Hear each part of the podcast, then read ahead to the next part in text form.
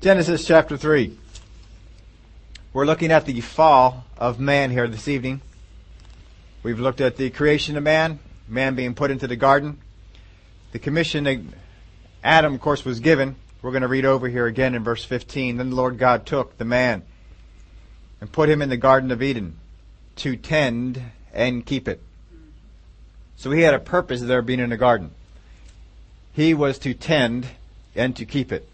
We have been called to be guards of our lives. We've been called to be guards of the word that God has given us. We've been called to be guards of the commandments that our Lord has given us. And we have to make sure that we guard them with the same ferocity that we expected Adam to have guarded with. But of course he didn't. And it's real easy for us stay back here and say, well, he should have guarded this, he should have done that, he should have done these things, and then us not do it ourselves. That's not so good. We want to make sure that we stand as much on guard in our, our lives as we expected that he would have done in his. Then the Lord God took the man, put him in the Garden of Eden to tend and keep it. And the Lord God commanded the man, saying, Of every tree of the garden you may freely eat. Of every tree of the garden you may freely eat. But of the tree of the knowledge of good and evil you shall not eat, for in the day that you eat of it, you shall surely die. That is the command that God gave to Adam, not to Eve, just to Adam. Now, a verse of scripture we've looked at many times before in Philippians 4 and verse 6 and 7. Be anxious for nothing, but in everything by prayer and supplication with thanksgiving let your requests be made known to God. And the peace of God, which surpasses all understanding, will guard your hearts and minds through Christ Jesus. So here we have this guarding concept again. But be anxious for nothing. This is what the Word of God has told us. Be anxious for nothing. Does that leave any room for us to be anxious for anything? No. Be anxious for nothing. How's that worked in your life? How many times have we got anxious for things? And yet the Word of God says, so when I become anxious for something, what happens to my guard? I've let it down. And I am letting something in that I should not let in. Anxiety. So in the same way that Adam should have kept the serpent or the, the uh, Satan out of the garden, we should be keeping anxiety out of our lives. And yet, though the Word of God says very clearly, be anxious for nothing. Yet we do. We become anxious. We become anxious about jobs, become anxious about money. We become anxious about situations. We become anxious about friends. We can become anxious about all kinds of things. But it says be anxious for nothing. So what should we do instead? But in everything, so be anxious for nothing, but in everything. So anxiety should have nothing. Prayer and supplication should have everything. everything. So if everything is on the prayer and supplication side, then what is on the anxiety side? Nothing. Nothing. So if there is something on the anxiety side, there is no longer nothing there. Right? So as soon as we become anxious for anything, we are no longer anxious for nothing. As soon as we become anxious for something, we are no longer by prayer and supplication for everything. Because something is on this side. So that's how the scale is to be tipped. Nothing, everything. And we need to stand guard to make sure that that's how it stays. Now it's really easy to tell because it's not like some things and other things on this side. And we have to decide which things should be on this side and which things should be on that side. We don't have to worry about that. All you have to do is nothing Everything. So as soon as I see something on this side, I know it's wrong. Be anxious for nothing, but in everything by prayer and supplication with thanksgiving. There's our word for Sunday mornings. With thanksgiving. So everything by prayer and supplication with thanksgiving. Is there thanksgiving on the anxiety side? Well, nothing's supposed to be there anyway, is there? Let your requests be made known to God, and the peace of God, which surpasses all understanding, will guard your hearts and minds through Christ Jesus. But I first have to stand guard on the anxiety part, on the prayer and supplication part. And the peace of God will stand guard on the other things.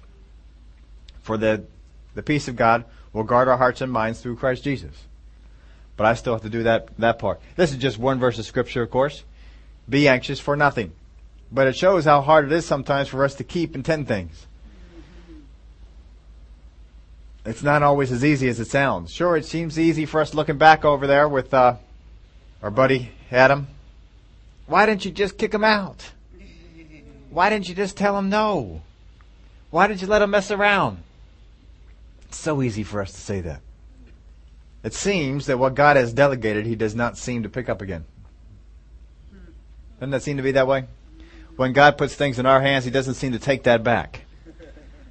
When the command is given to us to be anxious for nothing, it doesn't seem like God steps in and stops us from being anxious for nothing.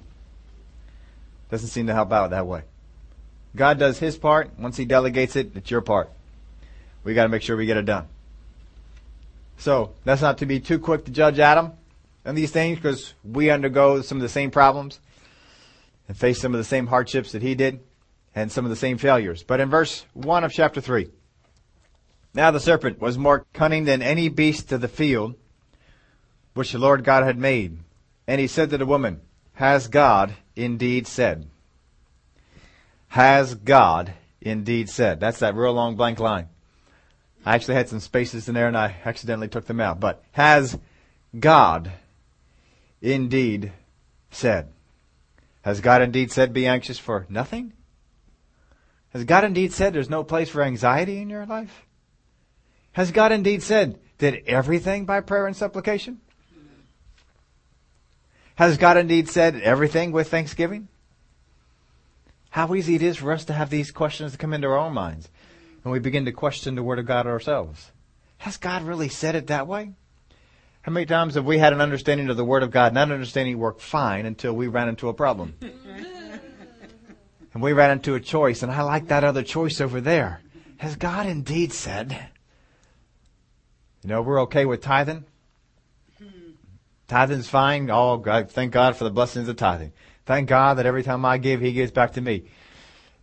And then we get into the car dealership and we see how much better this car over here is than this one that we could afford, but all I have to do is not tithe anymore. Has God indeed said, Thou shalt? hmm. Has God really said that?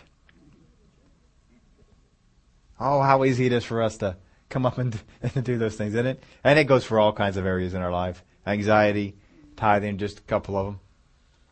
Has God indeed said, I should think only good and good things? Has God indeed said that that's all my meditation should be about? Has God indeed said that thanksgiving should be coming out of my mouth always? Has God really said all? I mean, is he meaning always? Really? but isn't this how it comes to us? Has God indeed said? And then Eve's answer, the woman said to the serpent, We may eat the fruit of the f- trees of the garden, but the fruit of the tree which is in the midst of the garden, God has said, You shall not eat it, nor shall you touch it, lest you die. Now we've assumed that Adam has added to the commandment. Not that Eve would have added to it. Maybe, you know, maybe she did. Maybe she's trying to get the emphasis to the, over to the, to the devil. But it would seem that since it was told to Adam and Adam told it to her, that maybe the embellishment was probably on Adam's part. And so he's just going up, you know, much like moms do with, with kids. Dads don't do this with kids. Moms do this with kids. They embellish. don't do that. You could break in your neck. right? What are dads doing? Get out there and try again. Come on, man. What are you doing? We're just on the wrong side of the street on that a lot of times. But moms, you know, you, you, we, we get in, moms get in there. You know, my wife and I, we go back and forth on this all the time because, you know, I'm in there firing Christian up to get out there and do some stuff and she's trying to cool him down. and now I get back in there and I fire him back up again and then she gets in there and tries to cool him back down again. he goes back and forth with all this sort of stuff, you know. Jump, it won't hurt. yeah, rub some dirt on it and all that sort of stuff. Mm. But uh, so, sometimes we embellish things, don't we? Now, if you do that, this could happen. We've never seen that happen, but it could happen. We embellish some things just to try and get it to not happen. So when we embellish it and it doesn't happen when they try it, then they begin to think, oh, maybe the whole thing's not right. You shall not eat it, nor shall you touch it, lest you die. Now understand this is music to Satan's ears. Because he loves it when people get the Word of God wrong. Because he knows the Word of God. You gotta know it to twist it. You have to know it to twist it. You can't just twist it, you have to know it.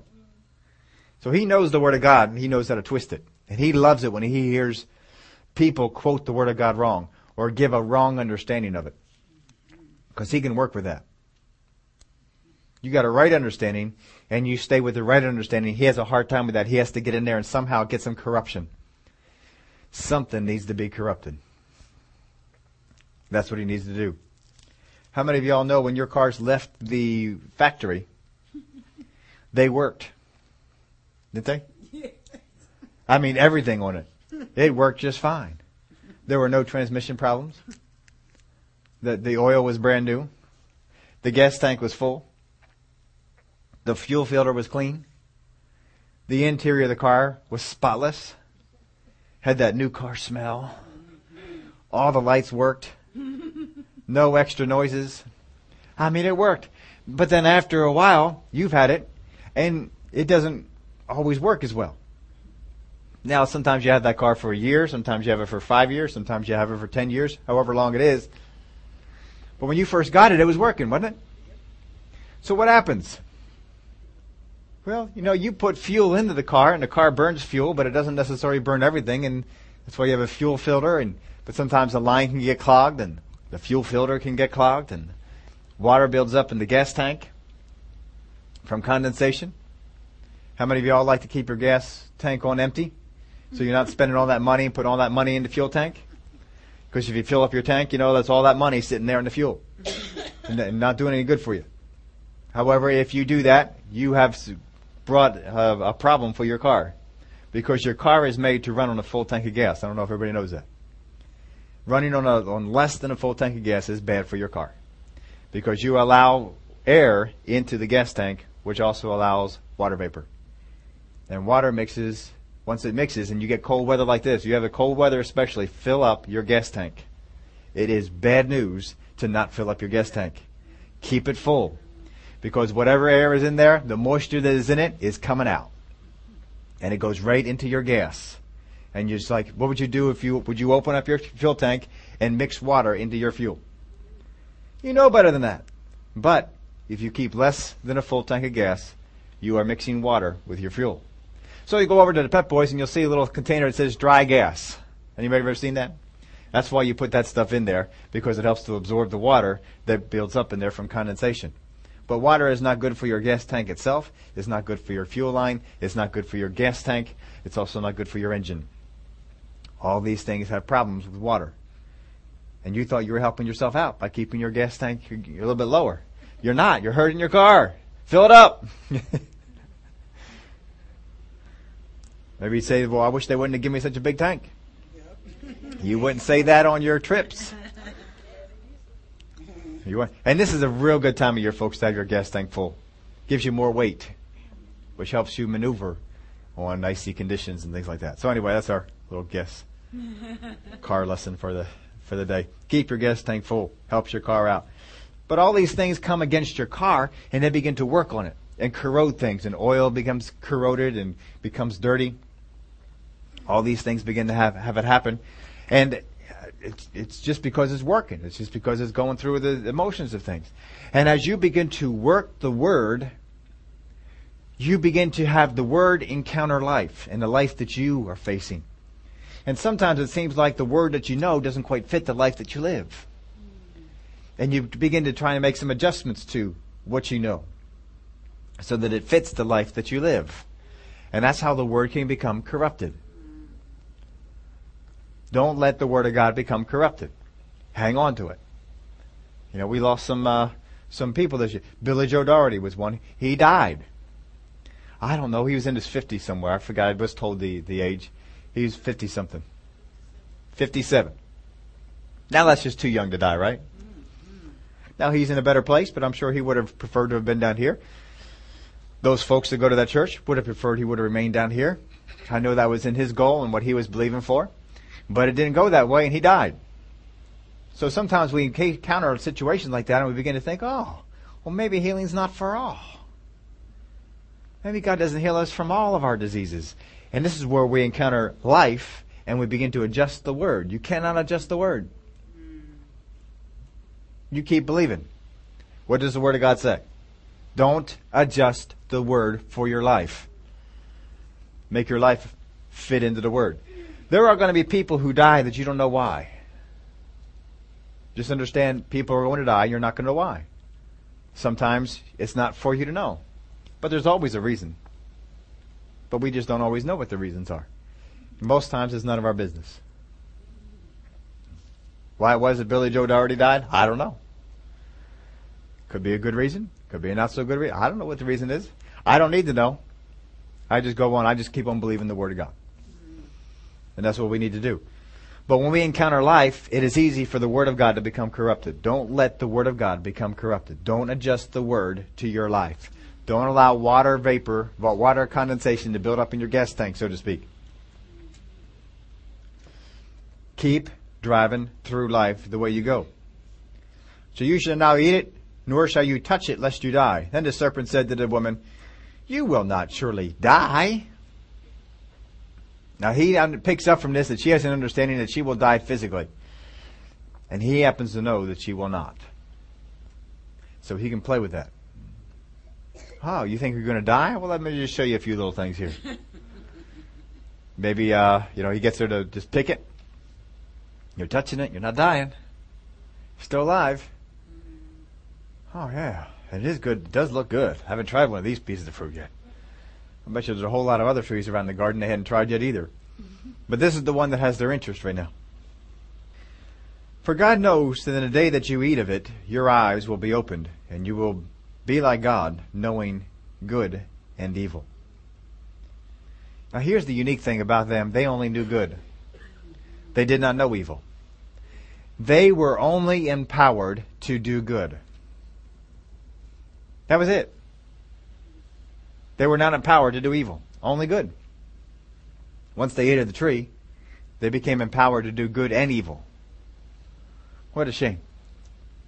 I mean, if you could go out there and buy a car, and you could have a car that would only run, or a car that would break down or run. Which one would you rather have? I mean, think on it. Hmm. Only run, breakdown, and I mean, there's more opportunity on the breakdown and run side. I mean, you get the the car that runs all the time. All it does is run. I mean, there's no challenge at all here. But here, this one breaks down and it runs. There's some challenges we can face on that. Boy, that sounds fun. Would you Would you take that car? You would take the one that runs all the time, and that's what they were faced with, but they just didn't know it.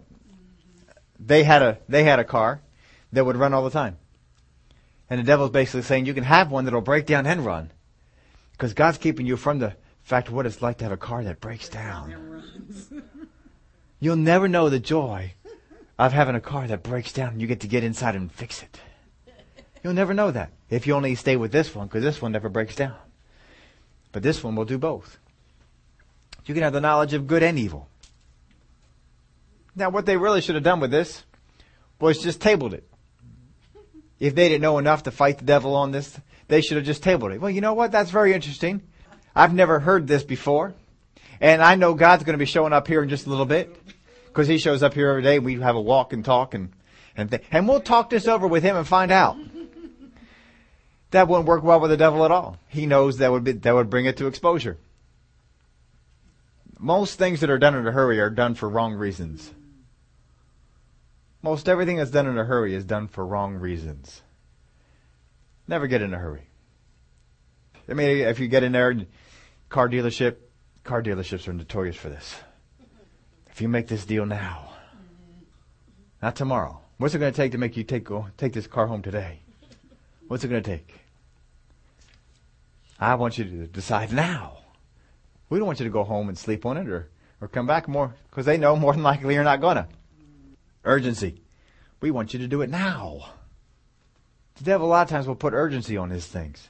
You must decide on this now. Now you must decide on it.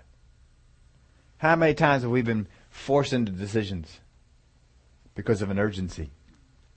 We ran into that last year with the government. Remember that the government is telling us, you know, everything's going to fall apart. The whole economy is going to fall apart unless we pass this TARP bill. You know that most of the funds for TARP were never spent. Never spent, and hardly any of them were spent on what it was supposed to be done for. And then they went on back through and they said, well, everything seems to be taken care of. We're going to use the money for something else now. We're going to help, uh, you know, put some money into the hands of the banks so they'll loan more. Well, they didn't do that. And they still haven't spent all the TARP money. And so then they decided, well, we're going to do some other things with that, with that. And they've actually been buying off senators to get them to pass the health care with money left over from the TARP funds and money left over from the stimulus. Did you all know that?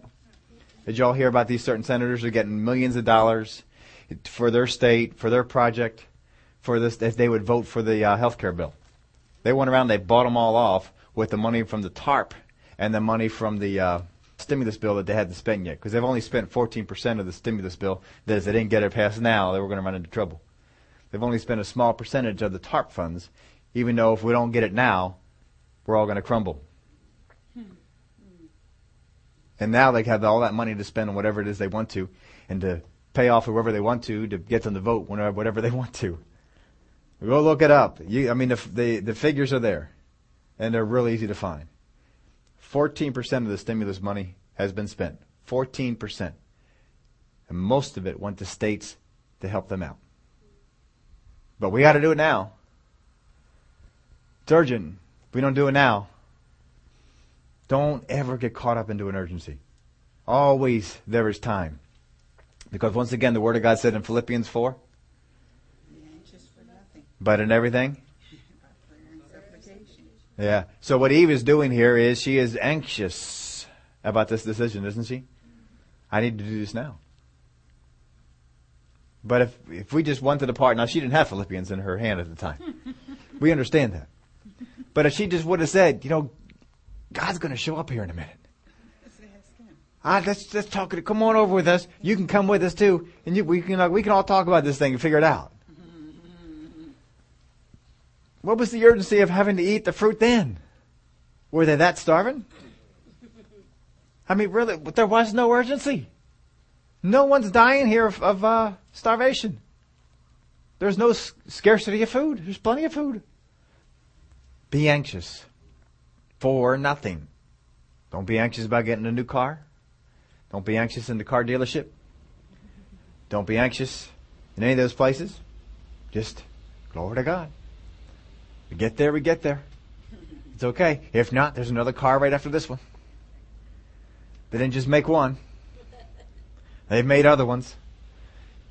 Car dealerships telling you, this is the last one we have, like what you want. That's alright. And there'll be another one. Probably be even better. Don't be anxious. So she she didn't understand what the what the will of God was in this thing. She didn't understand what God had really said. So when the woman saw that the tree was good for food, that it was pleasant to the eyes, and a tree desirable to make one wise, she took of its fruit and ate it. She also gave to her husband with her, and he ate. So he, of course, was there. So everything that she's looking at here is circumstantial. It's apart from the Word of God. It's circumstantial. Now, I didn't fill this part of it in there for you, but Eve's understanding of the commandment is different from what God spoke. God's command was given to Adam. You will not surely die. See, you're missing something. There's something more for you to have here. You're missing something. God is keeping you from the good stuff. There's some great things out there, and you're missing out on it because you're holding on to this word. Shall not touch the tree, shall not eat the tree. But look at it, it's a good tree. Nothing wrong with this tree. Nothing on this tree that's going to hurt you. The word in you will be tested. The word in you will be tested. Parable of the sower. When the seed is first sown, the enemy comes against it because we have to get it while it's seed. If once it becomes rooted, once it becomes rooted, then we have trouble. We have to get it while it's seed. People know this about about that. That's why there are some. That's why I always warn you about the news media, because the news media is constantly trying to implant seeds, and if they get those seeds to grow, if those seeds will get to grow, boy, will that be something else. And that's what they try and do. They try and get us to to buy into things, to accept certain things, and then the, those seeds begin to grow on the inside of us, and they make sure you know nobody else is giving out anything else but this, so they guard it. We have to take the word of God when it's a seedling and make sure we nurture it. Don't let other stuff come in and pull that out. But as soon as the devil sees that we've been given new word, new understanding, new revelation into any topic, he immediately wants to come and destroy that. He immediately wants to come and work on that. I've got to get that out of that person. Timothy, Paul writes to Timothy in 1 Timothy 6, verse 20. Oh, Timothy, guard what was committed to your trust, avoiding the profane and idle babblings and contradictions of what is falsely called knowledge.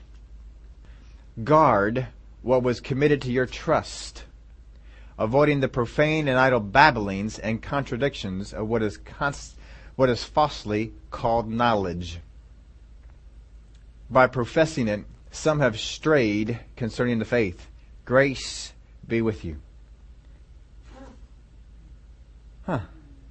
Guard what was committed to your trust. When you have been given new revelation, when God has allowed you to see into the Word of God more than you saw before, when, uh, when understanding has been granted, guard it.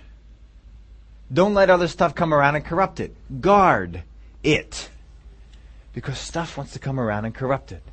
Don't let it become corrupted. Now, God gave this to me. I'm not letting other stuff come in and corrupt this. I'm going to guard it. It was given to me. It was entrusted to me. It's for my life. It's for what I need now. Avoid the profane and idle babblings and contradictions of what is falsely called knowledge. By professing that some have strayed concerning the faith. We don't want to make sure we don't stray. Stay with it. Keep walking. Once God has given you understanding the Word of God, and you're always in, I love this, folks, in this church because you guys are always in the Word. You're always digging. You're always asking questions. You're always pressing in to get more. And God gives you more. And when it comes, you guard it. No. This is what the Word of God is saying. This is what revelation came to me. You guard it, you protect it, you keep it. Put this in your outline. A decision, a decision reached apart from the Word. A decision reached apart from the Word. When the woman makes this decision, it is a decision that she reaches apart from the Word. She doesn't make it with the Word, she makes it apart from the Word. This is what the Word of God said. Has God really said that? You think that's really going to happen? Touch it. Teen and die? It is a decision based on circumstances. I think I gave you that. Now understand this, to every decision, good or bad. How many of y'all know we make good decisions? And we make bad decisions. To everyone, a good decision or a bad decision, there are results. There are harvests, there are results, there are consequences, there are things that come as the basis of that decision. If we make a good decision, generally it's good results. Generally. Not always. If we make a bad decision, generally it's bad results, but not always. Sometimes, and it is true, people make bad decisions and get good results. And sometimes people make good decisions and get bad results. But that does not mean the decision to do what you did was good or bad based on the results. You cannot decide on the results whether the decision was good or bad. When Daniel was thrown into the lion's den, good result or bad result? Bad result on a good decision. When his buddies were thrown into the fiery furnace. Good result or bad result? Bad result. But it was a good decision. Just because you make a good decision does not mean you will have a good result. But in the end it'll be better.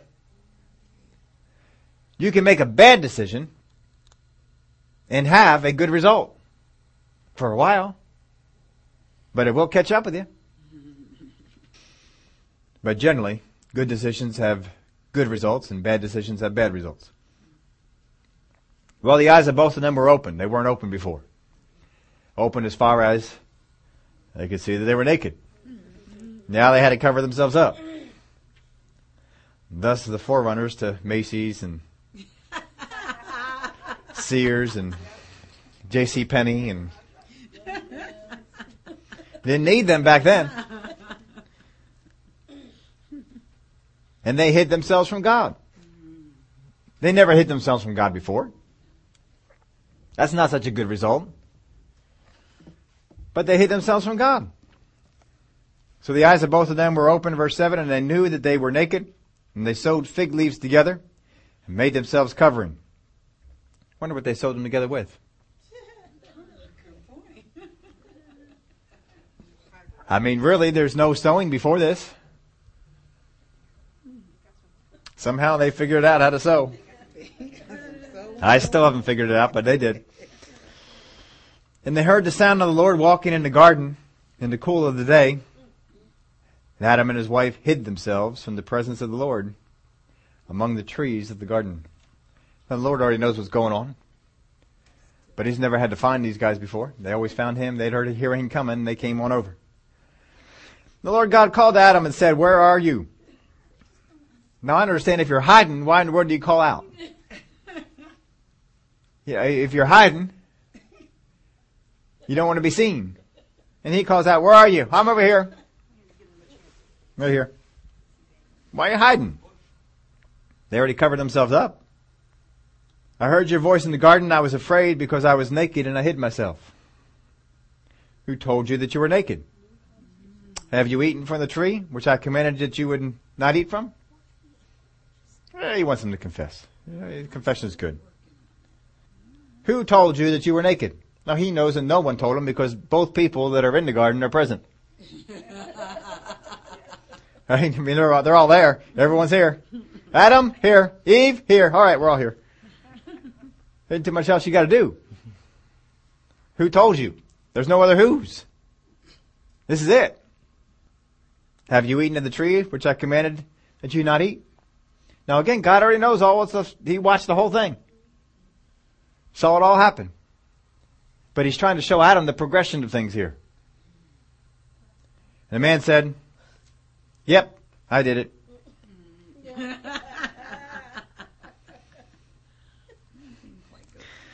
I didn't quite go that way. He decided to go another way. The woman who you gave to be with me, remember, it's your idea. It wasn't my idea. It was your idea. If you hadn't done this, we'd be fine right now. Just be you and me walking in the garden. Now I'm over here hiding with her. So you think about that before you punish me. you gave her. Oh, the woman whom you gave to me to be with me, she gave me the tree and I ate. And the Lord God said to the woman, What is this you have done? Adam's probably saying, Yeah, go get her. he bought it. go get her. Yeah, they didn't have buses back then, so. didn't have buses though. what is this that you have done? The woman said, the serpent deceived me and I ate. So he, she threw him under the bus. Yeah. This practice has been in business for a long time, hasn't it? So the Lord God said to the serpent, because now there's no one left. You know, that's why people, everyone should have a dog. Everyone should have a dog because then there's no one left. It's a dog. The dog did it. And the dog will just sit there and look at you. It's okay. Yeah, sure, I did it. Whatever. Let's go. So the Lord God said to the serpent, Because you have done this, you are cursed more than all cattle and more than every beast of the field. On your belly you shall go, and you shall eat dust all the days of your life. And I will put enmity between you and the woman, between your seed and her seed. He shall bruise your head, you shall bruise his heel.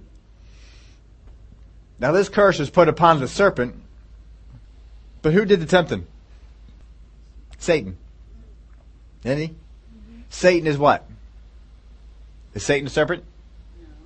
Satan is an archangel.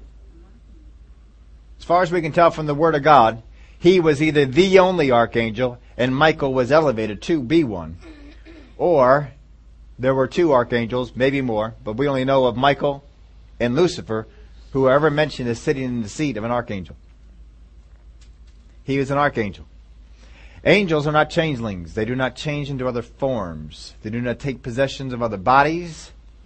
An angel is an angel. Always is an angel, always appears as an angel, never appears as anything else. There has never yet been an angel that appeared as a donkey. An angel has not appeared as a lion. The Word of God even tells us that some of you may entertain angels unaware because angels look like people. They look like men.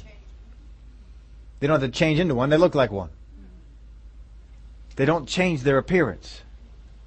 So how is it that the serpent's involved? Now, it's not that the curse comes on the serpents. If the devil had changed himself into the shape of a serpent, why would the serpents get blamed? And why would they have to endure a curse? We didn't do it. We're over here minding our own business. He took our shape. We didn't ask him to. The only way that the serpent, the curse could come upon the serpent is if the serpent was involved. Somehow, Satan and the serpent came into an agreement. And it may be how Satan got into the garden to begin with. Don't know exactly all the details on that. But the curse is on the serpent.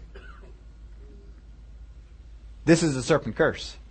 This is not a devil curse. This is a serpent curse. On your belly you will crawl, and you'll eat dust. Now, let me just, before we get on to the rest of this, let me just show you an interesting verse of Scripture. And this is over in Isaiah chapter 65 and verse 25. The wolf and the lamb shall feed together. When does that happen? In the millennium. The lion shall eat straw like the ox in the millennium, millennium which means they're no longer, no longer eating other things. And dust shall be the serpent's food. Do you notice that everything changes for every other animal except for the serpent? The serpent, the curse that is on the serpent, still stays during the millennial reign. Even though it comes off of the other animals. But it still stays on the serpent. Folks, the serpent somehow was involved in this. And I don't know that we can find out all his involvement until we get the inside story. But that's something you can meditate on and figure out. But the curse comes on the serpent. And I will put enmity between you and the woman, and between your seed and her seed. You shall bruise, he shall bruise your head, and you shall bruise his heel. And this part's talking about the devil, Satan. That the devil will bruise the heel of the seed of the woman. The seed of the woman is who? Jesus. Everyone else is called the seed of man. But Jesus is called the seed of the woman. Bypassing the uh, fallen nature by not being born of the seed of man. That is where the sin nature is passed on through, not through the woman, because it's Adam's sin that brought us into the fall, not Eve's. Eve's sin brought her into a fall. Adam's sin brought us all into a fall. So the seed, the fallen seed is passed on through Adam, not through Eve. So what God has to do is have the seed come through the woman, which is why Jesus was born of a virgin. Wow, you should never let anyone take that away from you because it is crucial to the plan of salvation. And God put it in plan here. Way back here, He had the whole thing measured out. You shall bruise His heel, but He will crush your head. In other words, you'll inflict a wound, but He'll recover. But you won't. And that was the curse on the serpent. To the woman he said, I will greatly multiply your sorrow and your conception. In pain you shall bring forth children. Your desire shall be for your husband, and he shall rule over you. Now, there are many people who want to say, well, we're set free from the curse of the law and so forth, and we've been healed, and so women can give birth without pain. And those poor women grow up in churches like that, go out and have a baby and find out, doggone, that hurt. That hurt. And they're all, all these men, theologians are standing around saying, you're just not a woman of faith. If you were a woman of faith, that'd be painless. Except that the curse that she's under has nothing to do with the curse we were set free from. I will greatly multiply your sorrow and your conception. In pain you shall bring forth children. Your desire shall be for your husband, and he shall rule over you. Now I've heard a lot of people talk about this verse, but it really seems the one that has always set with me about the most is that God said that in the woman, she would, he would put, or not he would put that, but the fallen nature would put a desire in the woman to rule the roost. But he is in the position to rule. Now, how many women do you know that are not satisfied with a husband who's the head of the house? And we got the women's movement and all this sort of stuff. Now, God has not said that the man is superior to the woman. He just said the man is supposed to take some of this guarding thing and some of the stuff for keeping the house and, and so forth. He's, that, that's where it stops. Buck stops with him. He used to rule over this. Doesn't mean that you let it become corrupted and the man stands up there like a dictator. Because we have the, the New Testament, how the man is supposed to watch over the woman and care for the woman and, and love the woman just as Christ loved the church. He's supposed to do. So that's the, uh, the, the part he's supposed to follow.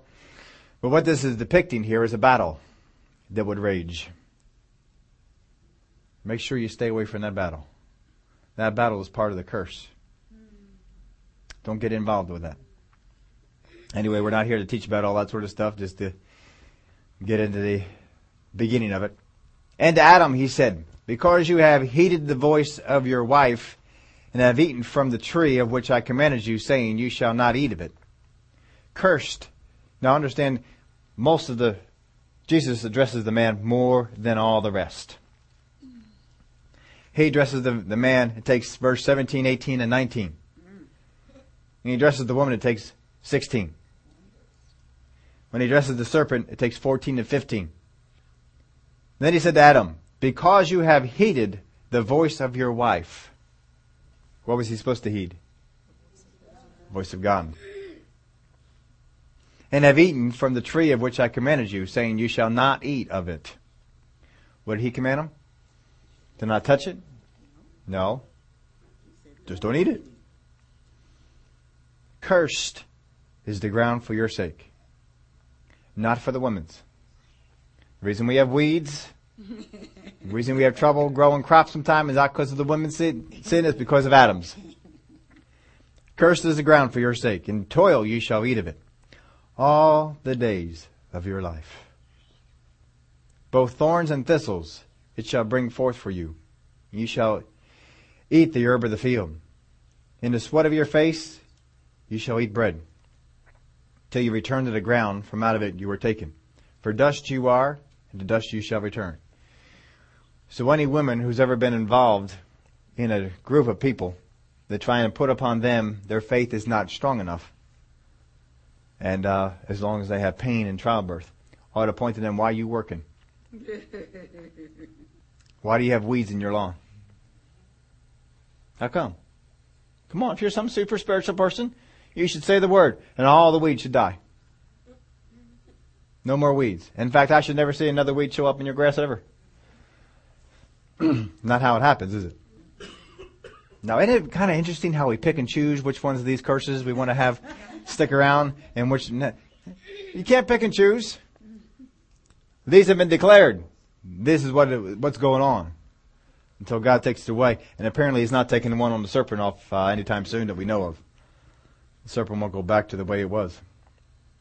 And Adam called his wife's name Eve because she was the mother of all living. I guess it's better than the woman. Because up to now he's been calling her the woman. The woman. The woman. The woman you gave me. The woman she gave me. He's always the woman. Now she's Eve. I don't know why he waited until now to give her a name. And Adam called his wife's name Eve because she was the mother of all living. Also for Adam and his wife, the Lord God made tunics of skin and clothed them. Because of course he had to make sacrifice for their sin. Took the uh, skin from that, made him some clothes. And the Lord God said, Behold, the man has become like one of us. Again, we see the plurality of God, to know good and evil. And now, lest he put out his hand and take also of the tree of life and eat and live forever, therefore the Lord God sent him out of the Garden of Eden to till the ground from which he was taken. So we're no longer he's in a garden where everything's planted and growing. No, you get out there, you plant your own stuff. So he drove out the man, and he placed cherubim at the east of the Garden of Eden, and a flaming sword which turned every way to guard the way to the tree of life. What was the purpose of the angel and the sword? To guard the tree of life. It was not to guard the garden. It was to guard the tree. The tree was in the garden. But the only purpose of it was to guard the tree.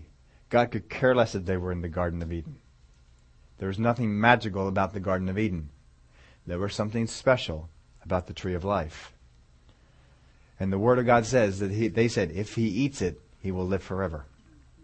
And the only way that there can be redemption is if there is death. And if man had eaten of the tree of life and lived forever, there would be no chance of redemption.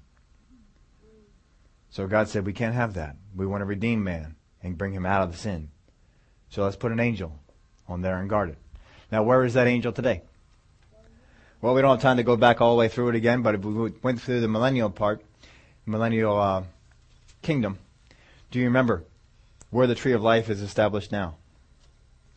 The tree of life is in heaven. And the tree of life will be brought back down to earth, which means it's not here now. And if the tree of life is not here, we don't need the angel to guard it.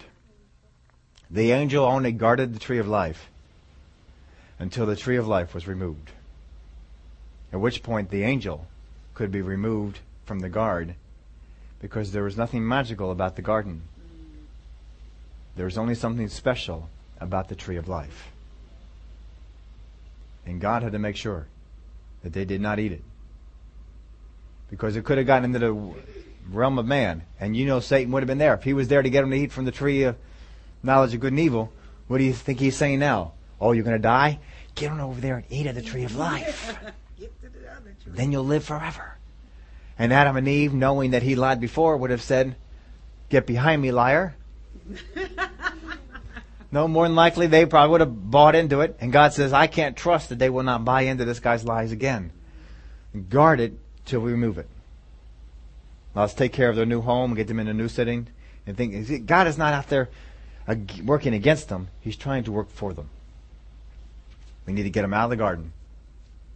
We need to get them established in what they're going to do. And then we'll come on back here and we'll take care of the tree of life. And they moved the tree of life, took it out of the garden.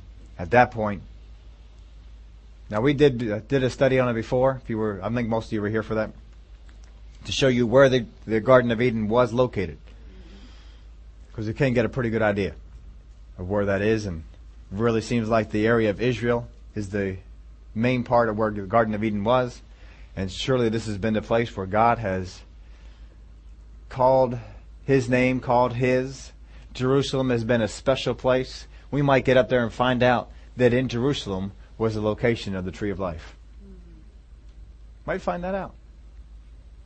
I don't know, but that's where it's going to be later on. It's going to come back down there to the, be watered by that river that comes out of there. So these are the results of the, the curse. These are the results of their decision. This is what comes down upon them because they did not guard what they were supposed to guard.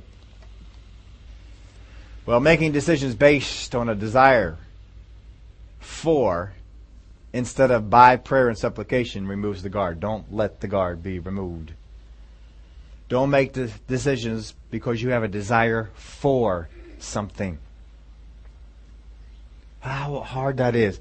How many times have we been in a place and all of a sudden we didn't have a desire yesterday, but now I've got a desire. And we want to make decisions based out of that desire. Don't don't do that. You know, I didn't know that car existed before. Look at that car. Oh, what I could do with that car. Oh, I could see myself driving that car. And I have that desire that comes up and I begin to make a decision based on that desire. Or we go into the pet store and we see the puppy dog. oh, I have a desire for a puppy dog. Oh, look at that pup. Look how cute. And I'm making a decision out of a desire, not out of prayer and supplication. Make decisions out of prayer and supplication. Get that to be your norm. Just always, there's always time. There's always time. If you were going to run into something urgent, it was God's responsibility to alert you to it. I sometimes go back to God. God, this can't be urgent because you didn't alert me. You didn't tell me ahead of time so I could pray ahead of time. I'm not going to be moved by an urgency.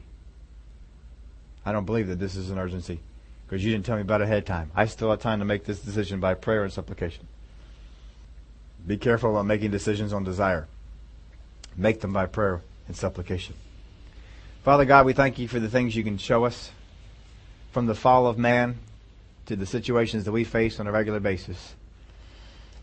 So much tries to get us into that urgency. You must make a decision now. You will lose out if you do not do this. But Father, we want to hang on to your word. For what you have commanded us in your word is the most important thing. Father, we thank you for the help that you give us to see through all the lies, to see the truth of your word, to know people will come to try and corrupt the word that we've been receiving. But we are to hang on. We are to guard it. We are to keep it. We are not to let it falter. In the name of Jesus we pray. Amen.